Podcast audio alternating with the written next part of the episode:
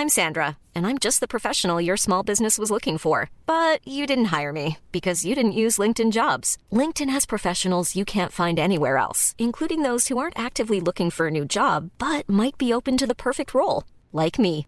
In a given month, over 70% of LinkedIn users don't visit other leading job sites. So if you're not looking on LinkedIn, you'll miss out on great candidates like Sandra. Start hiring professionals like a professional. Post your free job on linkedin.com/people today.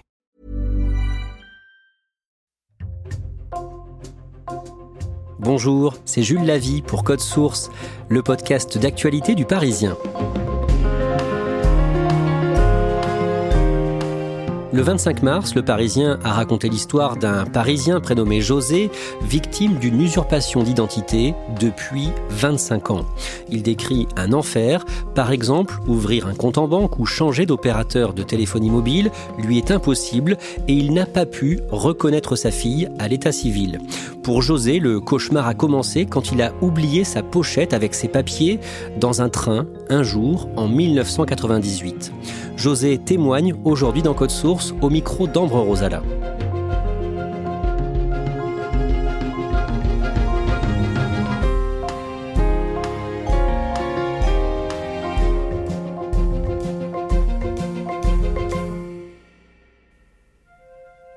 José a 48 ans.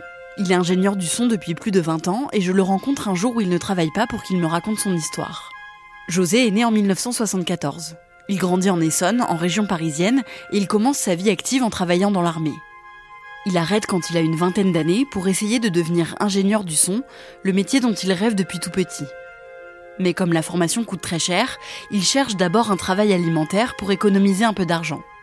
En 1998, quand il a 24 ans, il obtient un entretien d'embauche dans un garage à Sens, dans Lyon, à une centaine de kilomètres de chez lui. Il se rend donc un matin en train pour passer son entretien.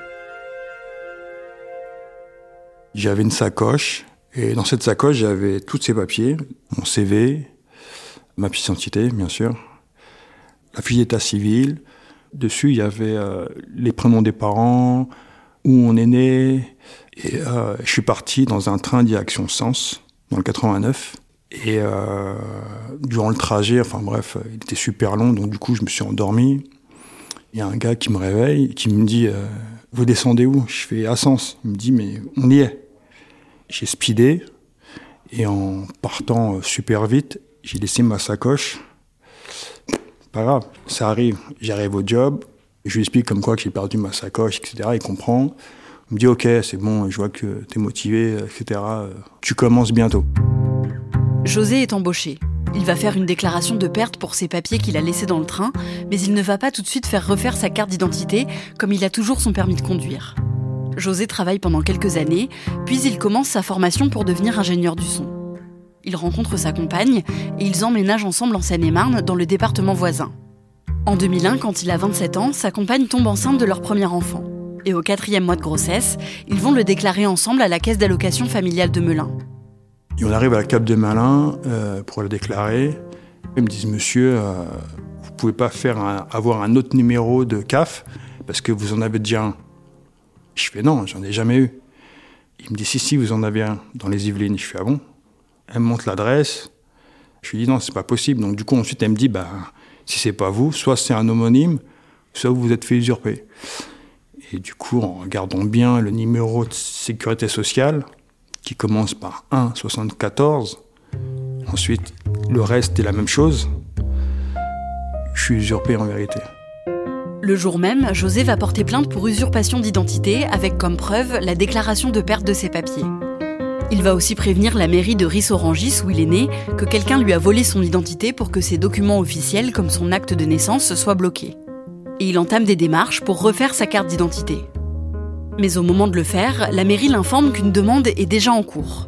C'est son usurpateur qui reçoit alors une carte d'identité avec sa photo à lui et le nom de José.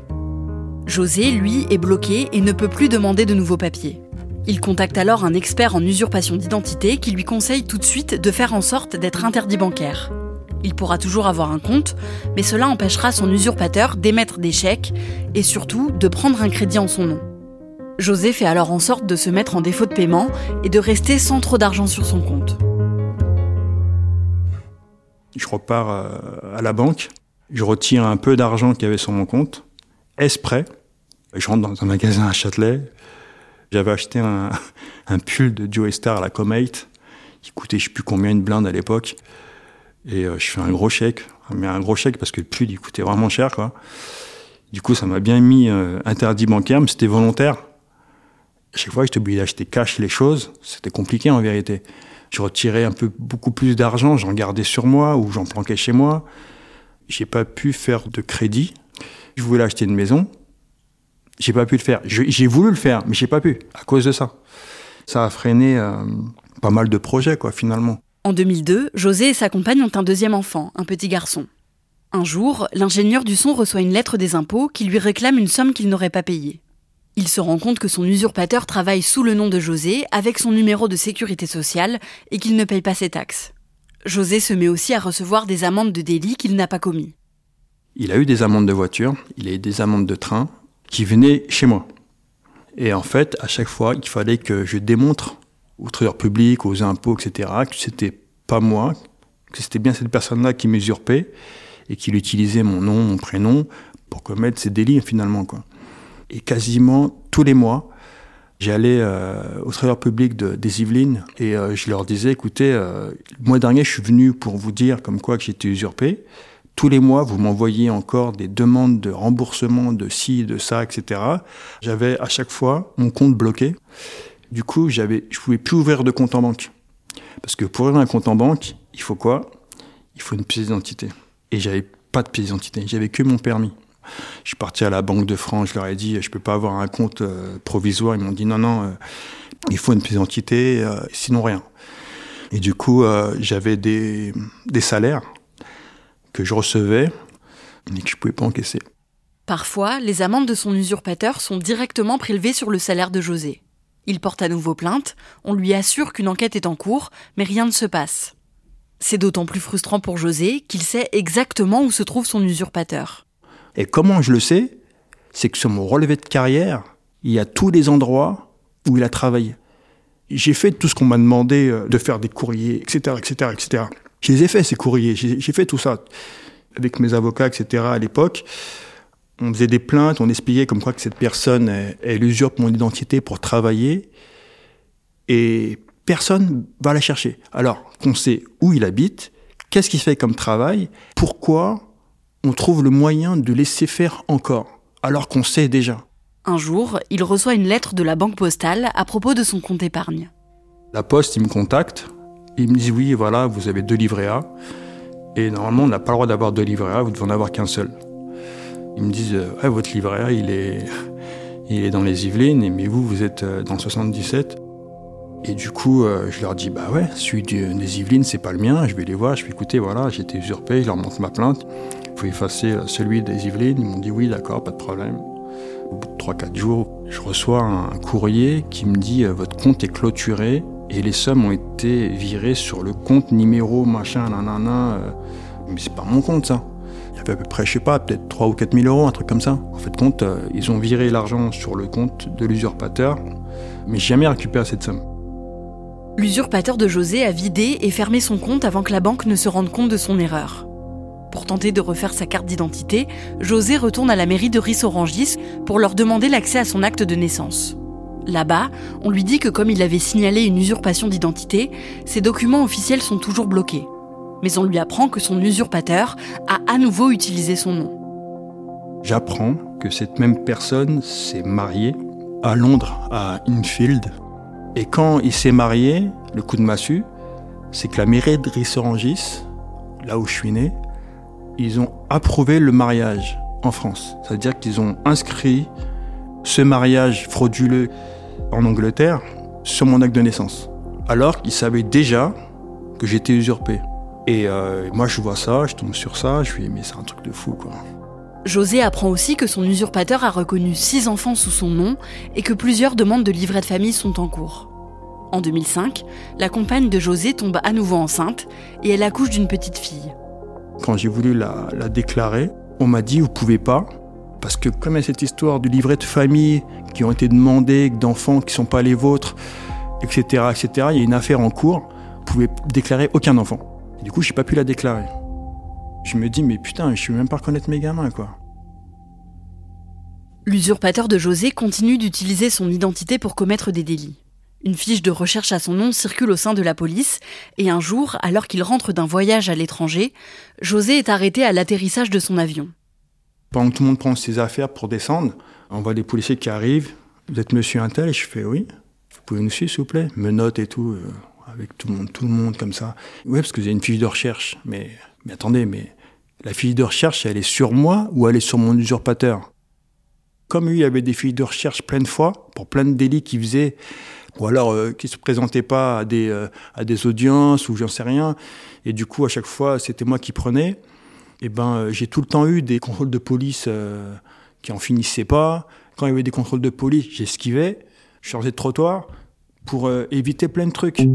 En 2010, José écrit une lettre à la ministre de la Justice, Michel Alliot-Marie. Il lui explique qu'à cause de son usurpateur, il ne peut toujours pas avoir de papier d'identité. Il reçoit une réponse de son équipe qui lui assure que sa situation va être débloquée et José reçoit sa nouvelle carte d'identité l'année d'après. En 2012, José sort de chez lui un matin et il est arrêté. Les policiers lui expliquent qu'il est suspecté d'avoir séquestré et violé deux femmes. Il est placé en garde à vue, mais ces deux femmes innocentent José et reconnaissent formellement son usurpateur. L'homme est arrêté et jugé. Le procès ne porte pas sur l'usurpation d'identité dont il est victime, mais José se rend quand même à l'audience pour faire connaître sa situation. Et là-bas, il en apprend un peu plus sur le passé de son usurpateur. J'apprends que l'usurpateur a usurpé 16 personnes. Quand ils l'ont arrêté chez lui, alors il l'a retrouvé avec 16 identités différentes, plein de papiers incroyables, beaucoup d'argent, plus de 30 000 euros je crois une fille séquestrée dans une pièce. À la fin de ce, procès, il est condamné à, 10 ans de prison. Et du coup, euh, ce qui est incroyable là-dedans, c'est que le mois d'après, qu'est-ce que je reçois dans ma boîte aux lettres? Je reçois une somme de 24 000 euros à rembourser à son bailleur finalement parce qu'il n'est pas payé des loyers. Et c'est un courrier de l'avocat qui était au jugement qui me l'envoie. Il me dit, vous devez cette somme, sinon on entame des poursuites. Mais je l'ai appelé dit tout de suite, je lui ai dit, mais vous plaisantez, on est au tribunal. C'est, euh, oui, mais euh, il faut bien que quelqu'un paye. Je suis attendez, mais c'est quoi, cette histoire? Il me dit, c'est votre nom, euh, donc voilà, on peut pas se retourner contre lui, mais il a utilisé votre nom, donc on utilise votre nom. Je dis, bah non, moi je paye pas, moi. Cet avocat finit par comprendre et José n'est finalement plus obligé de payer. Son usurpateur est incarcéré pour les deux viols qu'il a commis, et pendant sept ans, José connaît une période de calme où il peut vivre à peu près normalement. En 2019, alors que son usurpateur va bientôt sortir de prison, José consulte son compte Amélie sur le site de l'assurance maladie. Sur le compte Amélie, on peut voir euh, tous les relevés. Et un jour, je vois 1500 euros. Je me dis, mais c'est quoi ce truc? Après, je vois 500, après, je vois des lunettes. Je me sur le, compte Amélie euh, où il y a mes informations. Au lieu de voir mon adresse comme tout le monde, je vois centre pénitentiaire de Bois d'Arcy. Je me mais c'est quoi ce délire? Quand il est rentré en prison, en fait, ils lui ont redonné mon numéro de sécurité sociale parce qu'il n'en avait pas. La justice lui a redonné une identité, c'est-à-dire la mienne. En plus de 20 ans, José dépose 11 plaintes. En février 2023, quand il a 48 ans, un commissaire qui enquête sur son affaire le contacte. Il me dit euh, Ouais, moi je suis sur cette affaire depuis un moment. Elle me prend la tête parce que je comprends rien là-dedans. Et ce qui s'est passé, c'est qu'il m'a dit Écoutez, ces personnes-là vont être jugées pour une affaire qui date d'il y a un moment, qui n'a rien à voir avec votre usurpation d'identité. Je vous donne la date de l'audience, mais ne dites pas que c'est moi qui vous l'ai dit. Du coup, avec des avocats, euh, je suis parti à cette audience, alors que je n'avais pas le droit d'y être. Et mes avocats ont fait que je sois cité dans cette audience. La juge accepte que les plaintes de José soient jointes à l'affaire en cours. Le 23 mars 2023, il se rend donc au procès de son usurpateur et il prend la parole pour raconter son calvaire depuis plus de 20 ans. On m'a dit, mais vous chiffrez à combien votre préjudice? Moi, J'ai dit 3 euh, millions d'euros. Est-ce que c'est chiffrable finalement? De pas pouvoir profiter pleinement de son identité, de pas pouvoir se marier quand on a envie, de pas pouvoir faire de crédit quand on a envie, de pas pouvoir voyager tranquillement, de me faire plaquer au sol pour des, des filles de recherche alors que c'était pas moi, à pas pouvoir euh, vivre correctement, à pas pouvoir avoir de compte en banque. Moi, j'ai perdu plus de temps à, courir après ces conneries qu'à faire des vrais projets, quoi. J'étais entendu à l'audience, ils ont pris compte de tout ça, mais il a été condamné à 18 mois de prison et à 10 000 euros d'amende. C'est dérisoire. Tout ça pour ça, quoi. Vous avez espoir que tout ça s'arrête complètement un jour? Oui, j'ai espoir que ça s'arrête. J'ai pu récupérer mon acte de naissance, les livrets de famille se sont débloqués, mais pour moi, ça s'arrêtera quand ça serait retiré sous mon relevé de carrière, mes passages en prison ou je sais pas quoi, je serai tranquille. Quand cette personne-là, elle arrêtera de dire qu'il s'appelle euh, Monsieur Machin, je serai tranquille. Je serai tranquille quand la justice, viendra s'excuser, qu'on dise que on a fait notre travail, mais pas comme il faut.